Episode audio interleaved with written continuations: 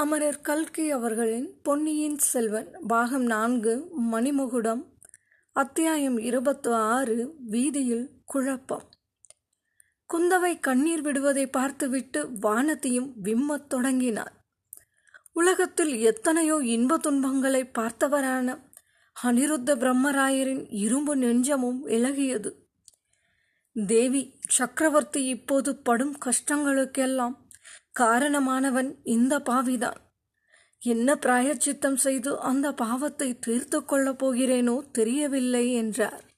ஐயா தங்களுக்கு தெரியாதது ஒன்றுமில்லை. ஆயினும் எனக்கு தெரிந்ததை சொல்கிறேன். அந்த கரையர் மகள் இறந்துவிடவில்லை உயிரோடு இருக்கிறாள் என்பதை தந்தைக்கு தெரிவித்துவிட்டால் அவருடைய துன்பம் தீர்ந்து மன அமைதி ஏற்பட்டுவிடும். அதை சொல்வதற்காகவே தங்களிடம் வந்தேன்.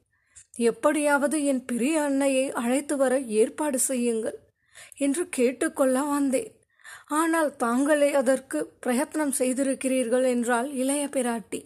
ஆம் நானும் அத்தகைய முடிவுக்குத்தான் வந்திருந்தேன். மந்தாகினி தேவி உயிரோடு இருக்கும் விவரத்தை சக்கரவர்த்தியிடம் தெரிவித்துவிட தீர்மானித்து விட்டேன் ஆனால் வெறுமனை சொன்னால் அவர் நம்ப மாட்டார். முன்னே நான் கூறியது பொய் இப்போது சொல்வதுதான் உண்மை என்று எவ்விதம் அவரை நம்பச் செய்வது? அதற்காகவே அந்த தேவியை இங்கே அழைத்து வரச் செய்த பிறகு சொல்ல எண்ணினேன். நேரில் பார்த்தால் நம்பியே தீர வேண்டும் அல்லவா அதற்காகவே முக்கியமாக இலங்கை தீவுக்கு சென்றிருந்தேன். ஆனால் தங்கள் தம்பியோடும் பெரிய வேளாரோடும் சதி செய்வதற்காக நான் ஈழ நாட்டுக்கு போனேன் என்று பழுவேட்டரையர்கள் சக்கரவர்த்தியிடம் சொல்லி இருக்கிறார்கள் அது இல்லை என்று நிரூபிப்பதற்காக வேணும். மந்தாகினி தேவியை தங்கள் தந்தையின் முன்னால் கொண்டு போய் நிறுத்தப் போகிறேன் என்றார் அனிருத்தர். ஐயா அந்த மாதிரி திடீரென்று கொண்டு போய் நிறுத்தினால் தந்தைக்கு ஏதேனும் தீங்கு நேரிட்டாலும் நேரிடலாம். முன்னால் தெரிவித்துவிட்டுத்தான் அவர்களை பார்க்க செய்ய வேண்டும் என்றால் இளைய பிராட்டி. ஆம் அவ்வாறுதான் செய்ய உத்தேசித்திருக்கிறேன். இந்த வீட்டுக்கு மந்தாகினி தேவி வந்து சேர்ந்ததும் போய் சொல்லலாம் என்று நினைத்தேன். இன்று காலை அரண்மனைக்கு வரவே எண்ணியிருந்தேன் அதற்குள் தியாகவிடங்கரின் மகள் நடுவில் தலையிட்டு எனக்கு ஏமாற்றத்தை அளித்து விட்டார் அந்த பொல்லாத பெண்ணுக்கு ஒரு நாள் தகுந்த தண்டனை விதிப்பேன் என்றார் முதன் மந்திரி. ஐயோ அப்படி ஒன்றும் செய்யாதீர்கள். அவள் நல்ல பெண்ணோ பொல்லாத பெண்ணோ நான் அறியேன். ஆனால் அருள்மொழியை கடலில் முழுகிப் போகாமல் காப்பாற்றியவள் பூங்குழலிதான் அல்லவா? என்றாள் குந்தவை. கடவுள் காப்பாற்றினார் என்று சொல்லுங்கள். பார்க்கடலில் பள்ளி கொண்ட பகவான் காப்பாற்றினார். அவருடைய அருள் இல்லாவிட்டால் இந்த சிறு பெண்ணால் என்ன செய்துவிட முடியும்? ஜோதிட சாஸ்திரம் உண்மையானால் கிரகங்கள் நட்சத்திரங்களின் சஞ்சார பலன்கள் மெய்யானால் இளவரசரை கடலும் தீயும். புயலும் பூகமமும் கூட ஒன்றும் செய்ய முடியாது. இறைவன் அருளின்றி எதுவும் நடவாதுதான். ஆனால் இறைவனுடைய சக்தியும் மனிதர்கள் மூலமாகத்தானே இயங்க வேண்டும். பூங்குழலியை மறுபடியும் நாகப்பட்டினத்துக்கு அனுப்ப எண்ணியிருக்கிறேன். ஐயா அல்லது தாங்கள் வேறு விதமாக எண்ணினால் பகிரங்கமாகவே அருள்மொழியை இங்கு வரச் செய்யலாம் என்று கருதினாள். இல்லை தேவி இல்லை. சிம்மாசனம் யாருக்கு என்பது நிச்சயமாகும் வரை அருள்மொழிவர்மனை பற்றி மக்கள் அறிந்து கொள்ளாமல் இருப்பதே நல்லது. தங்கள் தந்தையை இன்று முடிவாக கேட்டுவிட எண்ணி இருக்கிறேன் மதுராந்தகருக்கு பட்டம் கட்டுவதாயிருந்தால் தங்கள் தம்பியை மறுபடியும் ஈழ நாட்டுக்கு திருப்பி அனுப்பிவிடுவது நல்லது. அருள்மொழிவர்மர் இங்கு இருக்கும்போது மதுராந்தகருக்கு மகுடம் சூட்ட சோழ நாட்டு மக்கள் ஒரு நாளும் உடன்பட மாட்டார்கள் சோழ நாடு பெரும் ரணக்கலமாகும் சோழ நாட்டின் நதிகளிலெல்லாம் இரத்த வெள்ளம் பெருகி ஓடும். ஐயா அப்படியானால் பூங்குழலியையும் சேந்தன் அமுதனையும் மறுபடி நாகப்பட்டினத்துக்கு அனுப்புவதே நல்லது அல்லவா என்றாள் குந்தவை. அதுதான் அல்லது சக்கரவர்த்தி விரும்பினால் ஒருமுறை அருள்மொழிவர்மர் ரகசியமாக தஞ்சைக்கு வந்துவிட்டு திரும்பி போகலாம். ஆம் மந்தாகினி தேவியும் அருள்மொழியும் உயிரோடு இருக்கிறார்கள் என்பதை ஒருமுறை கண்ணால் பார்த்து தெரிந்து கொண்டால்தான் சக்கரவர்த்தியின் உள்ளம் அமைதியடையும். பெரிய இளவரசரை பற்றி தங்கள் தந்தைக்கு எவ்வித கவலையும் இல்லை அல்லவா? இல்லவே இல்லை. ஆதித்த கரிகாலனுக்கு அபாயம் விளைவிக்கக்கூடியவர்கள் இந்த உலகத்திலேயே இல்லை என்று சக்கரவர்த்தி நம்பியிருக்கிறார். தாங்கள் என்ன நினைக்கிறீர்கள் ஐயா? என்றாள் குந்தவை.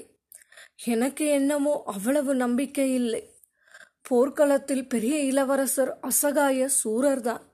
ஆனால் மற்ற இடங்களில் அவரை ஏமாற்றுவதும் வஞ்சிப்பதும் கஷ்டமல்ல. பழுவேட்டரையர்கள் அவரை விரோதிக்கிறார்கள். பழுவூர் இளையராணி அவருக்கு எதிராக ஏதோ பயங்கரமான ரகசிய சூழ்ச்சி செய்து வருகிறார் இந்த இரண்டு செய்திகளையும் கரிகாலருக்கு என் சீடன் மூலம் சொல்லி அனுப்பினேன். ஆயினும் பலன் இல்லை. தஞ்சாவூருக்கு எவ்வளவு சொல்லியும் வர மறுத்தவர் கடம்பூர் சம்புவரையர் மாளிகைக்கு போயிருக்கிறார். ஐயா பழுவூர் இளையராணி எங்கள் சகோதரியாய் இருக்கக்கூடும் என்று நான் என் தமையனுக்கு செய்தி அனுப்பியிருக்கிறேன். அருகிலிருந்து காப்பாற்றும்படியும் வானர் குலத்து வீரருக்கு சொல்லி அனுப்பினேன். ஆஹா வல்லவரையர் மட்டும் இப்போது இங்கே இருந்திருந்தால் நாகைப்பட்டினத்துக்கு அனுப்பியிருக்கலாம். அந்த பிள்ளை ஏதாவது சங்கடத்தில் அகப்பட்டு கொள்ளாமல் இருப்பதற்கு நானும் என் சீடனை அனுப்பியிருப்பேன். இப்போது கூட தாங்கள் பூங்குழலியை அனுப்பினால் பின்னோடு திருமலையையும் அனுப்ப உத்தேசித்திருக்கிறேன் என்றார் அனிருத்தர். போனவர்கள் இன்னும் வந்து சேரவில்லையே. என் பெரியண்ணை வந்துவிட்டால் என் நெஞ்சிலிருந்து முக்கால்வாசி பாரம் இறங்கிவிடும். ஐயா அவர் வந்தவுடனே தாங்கள் என் தந்தையை சந்தித்து சொல்லிவிடுவீர்கள் அல்லவா நான் என் அன்னையிடம் ஆதியிலிருந்து எல்லா கதையையும் சொல்லியாக வேண்டும் என்றாள் குந்தவை. ஆஹா மலையமான் மகளுக்குத்தான் எத்தனை மனத்துன்பங்கள். அதோடு திருக்கோவலூர் கிழவனுக்கு இதெல்லாம் தெரியும் போது அவன் என்ன செய்யப் போகிறானோ. தன் பேரப்பிள்ளைகளுக்கு பட்டமில்லை என்று தெரிந்தால் இந்த நாட்டையே அழித்து விடுவேன் என்று ஒருவேளை மலையமான் கிளம்பக்கூடும். என் பாட்டனாரை சரிக்கட்டும் வேலையை என்னிடம் விட்டுவிடுங்கள். இந்த பெண் வானத்து இருக்கிறாளே இவளுடைய பெரிய தகப்பனாரை பற்றித்தான் எனக்கு கவலையாயிருக்கிறது. கொடும்பாளூர் பெண் சோழ சிங்காதனத்தில் ஒரு நாள் வீற்றிருக்கப் போகிறாள் என்று அவர் ஆசை கொண்டிருக்கிறாராம். இந்த பெண்ணின் மனதிலே கூட அந்த ஆசை இருக்கிறது. வானத்தை இப்போது குறுக்கிட்டு ஆத்திரம் நிறைந்த குரலில் அக்கா என்றார். அந்த சமயத்தில் வானத்தை மேலே பேசுவதற்குள் பூங்குழலி உள்ளே பிரவேசித்தாள். அவள் தனியாக வந்தது கண்டு மூன்று பேரும் சிறிது துணுக்குற்றார்கள். கரையர் மகளே உன் அத்தை எங்கே? திருமலை எங்கே? என்று முதன் மந்திரி பரபரப்புடன் கேட்டார். ஐயா என் கர்வம் பங்கமுற்றது. நான் சொல்லி போனபடி அத்தையை இங்கு கொண்டு வந்து சேர்க்க முடியவில்லை என்றார். நீங்கள் போவதற்குள்ளேயே காணோமா? அல்லது வருவதற்கு மறுத்து விட்டாளா அப்படியானால் இல்லை ஐயா கோட்டைக்குள்ளே அழைத்து கொண்டு வந்துவிட்டோம். அதற்கு பிறகுதான் ஜனக்கூட்டத்திலே அகப்பட்டு அத்தை காணாமல் போய்விட்டார். என்றாள் பூங்குழலி. பின்னர் அச்சம்பவம் பற்றிய பின்வரும் விவரங்களை கூறினார் மந்தாகினி தேவி நல்ல வேளையாக சேந்தனமுதன் வீட்டிலேயேதான் இருந்தாள். அவள் அங்கேயே இருக்கும்படியான காரணங்கள் நேர்ந்திருக்கின்றன. நேற்று இரவு அடித்த புயலில் அமுதனுடைய வீடு சின்னாபின்னமடைந்திருந்தது. தோட்டத்திலிருந்த மரம் ஒன்று வீட்டு கூரை மேலேயே விழுந்திருந்தது.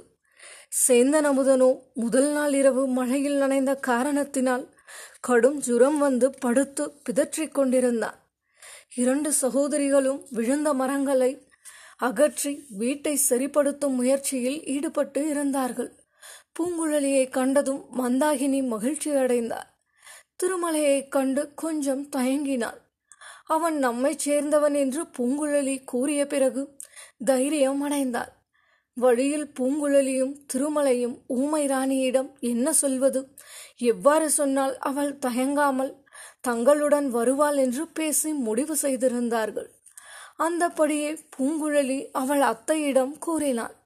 சக்கரவர்த்தி நோய்பட்டு படுத்த படுக்கையாயிருப்பதாகவும் எந்த நேரத்திலும் இந்த மண்ணுலகை விட்டு போய்விடலாம் என்றும் அவருடைய மூச்சு பிரிவதற்கு முன்னால் ஊமை ராணியை ஒரு தடவை பார்க்க ஆசைப்படுகிறார் என்றும் ஊமை ராணியை அவர் இத்தனை காலமாகியும் மறக்கவில்லை என்றும் அவளை பார்த்தால் ஒருவேளை அவர் புதிய பலம் பெற்று இன்னும் சில காலம் உயிர் வாழக்கூடும் என்றும் சமிக்ஞை பாஷையில் தெரியப்படுத்தினார் அதற்காகவேதான் முதன் மந்திரி அனிருத்த பிரம்மராயர் அவளை எப்படியாவது பிடித்து வர ஆட்களை அனுப்பியதாகவும் முதன் மந்திரியின் அரண்மனையிலேதான் முதல் நாள் இரவு தான் தங்கியிருந்ததாகவும் கூறினார்.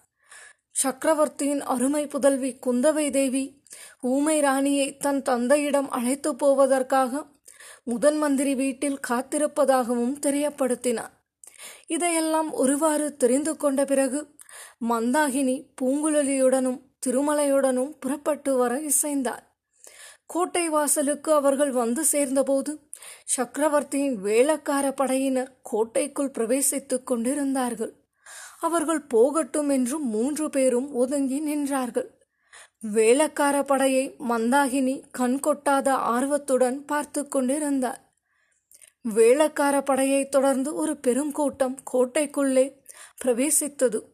அவர்களை தடுத்து நிறுத்தவும் கோட்டை கதவுகளை சாத்தவும் காவலர்கள் செய்த முயற்சி பலிக்கவில்லை. இந்த கூட்டத்தோடு நாம் போக வேண்டாம் முதன் மந்திரி அரண்மனைக்கு போக பிரத்யேகமான சுரங்க வழி இருக்கிறது. அதன் வழியாக போகலாம் என்றான் திருமலை. இதை பற்றி பூங்குழலி அவளுடைய அத்தைக்கு சொல்ல பிரயத்தனப்பட்டாள். ஊமை ராணி அதை கவனியாமல் கோட்டைக்குள் போகும் கூட்டத்தோடு சேர்ந்து போகத் தொடங்கினார் திருமலையும் பூங்குழலியும் பின்னோடு சென்றார்கள். கோட்டைக்குள் பிரவேசித்த பிறகும் திருமலை வேறு தனி வழியாக போகலாம் என்று சொன்னதை பூங்குழலியின் அத்தை பொருட்படுத்தவில்லை. கூட்டத்துடன் கலந்தே சென்றாள். கூட்டத்தை பார்த்து பயப்படும் சுபாவம் உடையவள் இம்மாதிரி செய்வதைக் கண்டு மற்ற இருவருக்கும் வியப்பாயிருந்தது. கொஞ்ச தூரம் போன பிறகு கூட்டத்தில் சிலர் மந்தாகினியை குறிப்பாக கவனிக்க ஆரம்பித்தார்கள். இந்த அம்மாவை பார்த்தால் பழுவூர் இளையராணியின் ஜாடையாக இல்லையா? என்று ஒருவருக்கொருவர் பேசிக்கொள்ள ஆரம்பித்தார்கள். திருமலைக்கும் பூங்குழலிக்கும் இது கவலையை அளித்தது. அவர்கள் மந்தாகினிக்கு முன்னால் போய் நின்று தடுத்து நிறுத்த முயன்றார்கள். இதற்குள் ஆழ்வார்க்கடியானை பார்த்தவர்கள் சிலர் இவன் யாரடா வைஷ்ணவன்? பெண் பிள்ளையை தொந்தரவு படுத்துகிறான் என்றார்கள். இந்த வார்த்தைகள் காதில் விழுந்து வேளக்கார படையில் முன்னால் போனவர்கள் திரும்பி வந்தார்கள். ஊமை ராணியை சூழ்ந்து கொண்டு மற்றவர்களை அப்புறப்படுத்தினார்கள். அந்த நெருக்கடியில் திருமலையும் பூங்குழலியும் கூட அப்பால் தள்ளப்பட்டு விலகி போக நேர்ந்தது. வேளக்கார படையில் ஒருவன் மந்தாகினி தேவியிடம் அம்மா நீ யார்? உன்னை யார் தொந்தரவு செய்தார்கள்? சொல் அவனை இங்கேயே தூக்கிலே போட்டு விடுகிறோம் என்று கேட்டான். ஊமை ராணி மறுமொழி சொல்லாமல் நின்றார் இதற்குள் ஒருவன் இவளை பார்த்தால் பழுவூர் ராணி ஜாடையாக இல்லையா? என்றான். இன்னொருவன் அப்படித்தான் இருக்க வேண்டும். அதனாலேதான் இவ்வளவு கர்வமாயிருக்கிறாள் என்றான். பழுவூர் கூட்டமே கர்வம் பிடித்த கூட்டம் என்றான் மற்றொருவன். இந்த நிகழ்ச்சிகள் சின்ன பழுவேட்டரையரின் அரண்மனைக்கு சமீபத்தில் நிகழ்ந்தன. ஆகையால் என்ன சச்சரவு என்று தெரிந்து கொள்வதற்காக பழுவூர் வீரர்கள் சிலர் அங்கே வந்தார்கள். பழுவூர் கூட்டமே கர்வம் பிடித்த கூட்டம் என்று வேளக்கார வீரன் ஒருவன் கூறியது அவர்கள் காதில் விழுந்தது. யாரடா பழுவூர் கூட்டத்தை பற்றி நிந்தனை செய்கிறவன்? இங்கே முன்னால் வரட்டும் என்றான் பழுவூர் வீரன் ஒருவன். நான் தானடா சொன்னேன் என்னடா செய்வாய் என்று வேளக்கார வீரன் முன்வந்தான் நீங்கள் தானடா கர்வம் பிடித்தவர்கள்? உங்கள் கர்வம் பங்கமடையும் காலம் நெருங்கிவிட்டது என்றான் பழுவூர் வீரன். ஆஹா எங்கள் இளவரசரை கடலில் மூழ்கடித்து விட்டதனால் இப்படி பேசுகிறாயா? உங்களைப் போன்ற பாதகர்கள் இருப்பதாலேதான் புயல் அடித்து ஊரெல்லாம் பாழாகிவிட்டது என்றான் கூட்டத்தில் ஒருவன். பழுவூர் வீரன் என்னடா சொன்னாய் என்று அவனை தாக்கப் போனான். வேளக்கார வீரன் அவனை தடுத்தான். பின்னர் கூட்டத்தில் கைகலப்பும் குழப்பமும் கூச்சலும் எழுந்தன. பழுவூர் வள்ளல்கள் வாழ்க என்று சிலரும் மூன்று உலகமுடைய சுந்தர சோழ சக்கரவர்த்தி வாழ்க என்றும் சிலரும் கோஷமிட்டார்கள். கொடும்பாலூர் வேளார் வாழ்க திருக்கோவலூர் மலையமான் வாழ்க என்ற குரல்களும் எழுந்தன. அச்சமயத்தில் சின்ன பழுவேட்டரையரை குதிரை மீது ஆரோகணித்து அங்கு வந்து சேர்ந்தார். அவரை கண்டதும் சண்டை நின்றது. ஜனங்களும் கலைந்து நான்கு புறமும் சிதறி ஓடினார்கள். வேளக்கார படையினர் முன்னால் சென்றார்கள். பழுவூர் வீரர்கள் காலாந்தக கண்டரை சூழ்ந்து கொண்டு நடந்ததை தெரிவித்தார்கள். பூங்குழலியும் ஆழ்வார்க்கடியானும் வீதி ஓரத்தில் ஒதுங்கினார்கள். சுற்றுமுற்றும் கூர்ந்து கவனித்தார்கள். மந்தாகினியை காணவில்லை. ஐயோ இது என்ன இப்படி நேர்ந்து விட்டது? தலைநகரில் அரசாட்சி அழகாக நடக்கிறது. அத்தையை எப்படி கண்டுபிடிப்பது? ஏதாவது கெடுதல் நேர்ந்திருக்குமோ? யாரேனும் பிடித்து கொண்டு போயிருப்பார்களோ என்று பூங்குழலி கவலைப்பட்டார். காலாந்தக கண்டரும் பழுவூர் வீரர்களும் போன பிறகு நான்கு புறமும் தேடி பார்த்தார்கள். மந்தாகினியை காணவில்லை. திருமலை நான் இன்னும் சிறிது நேரம் தேடி பார்க்கிறேன். நீ சீக்கிரம் சென்று முதன் மந்திரியிடமும் இளைய பிராட்டியிடமும் சொல்லு. நாம் இரண்டு பேர் மட்டும் தேடினால் போதாது. முதன் மந்திரியும் இளைய பிராட்டியும் ஏதேனும் ஏற்பாடு செய்வார்கள் என்றார் பூங்குழலி போவதற்கு தயங்கினார் மறுபடியும் ஆழ்வார்க்கடியான் நான் சொல்வதை கேள். உன் அத்தைக்கு ஒன்றும் நேர்ந்திருக்க முடியாது. ஜனக்கூட்டத்தில் யாரோ தெரிந்த மனிதன் ஒருவனை உன் அத்தை பார்த்திருக்கிறார் அவள் ஒரு திக்கையே கவனமாக நோக்கியதிலிருந்து யூகிக்கிறேன். அதனாலேதான் கூட்டத்தோடு சேர்ந்து வந்தார் இப்போதும் அவனை தொடர்ந்துதான் போயிருக்கிறாள் என்று தோன்றுகிறது. எப்படியும் கண்டுபிடித்து விடலாம். நீ போய் முதன் மந்திரியிடம் சொல்லு என்றான். பூங்குழலி முதன் மந்திரியின் அரண்மனைக்கு வந்து சேர்ந்தார் இதையெல்லாம் கேட்ட குந்தவை பெரிதும் கவலை அடைந்தார் அனிருத்தர் அவ்வளவு கவலை கொண்டதாக தெரியவில்லை. பார்த்தீர்களா இளவரசி? கழக பிசாசு எப்போது சந்தர்ப்பம் கிட்டும் என்று காத்து கொண்டிருப்பதை அறிந்து கொண்டீர்களா? அருள்மொழிவர்மர் உயிரோடு இருக்கிறார் என்று தெரிய வேண்டியதுதான். ராஜ்யமெங்கும் தீ மூண்டுவிடும் என்றார். தாங்கள் முதன் மந்திரியாயிருக்கும் வரையில் அப்படி ஒன்றும் நேராது. இப்போது என் பெரியண்ணையை பற்றி சொல்லுங்கள். நான் பயந்தது போலவே ஆகிவிடும் போலிருக்கிறது. அவரை எப்படி கண்டுபிடிப்பது என்று கேட்டார். அந்த கவலை தங்களுக்கு வேண்டாம். கோட்டைக்குள் வந்து விட்டபடியால் இனி நான் அறியாமல் வெளியில் போக முடியாது. அதற்கு தக்க ஏற்பாடு செய்து விடுகிறேன். தேடவும் ஏற்பாடு செய்கிறேன். இனி சக்கரவர்த்தியை பார்க்காமல் மந்தாகினி தேவி இவ்விடம் விட்டு போகவும் மாட்டாள் என்றார். இத்துடன் பாகம் நான்கு மணிமகுடம் அத்தியாயம் இருபத்து ஆறு வீதியில் குழப்பம் நிறைவடைந்தது. இதுவரை நீங்கள் கேட்டது அமரர் கல்கி அவர்களின் பொன்னியின் செல்வன். மீண்டும் அடுத்த அத்தியாயத்தில் சந்திப்போம். குரல் வண்ணம் உமாச்சாரி. நன்றி.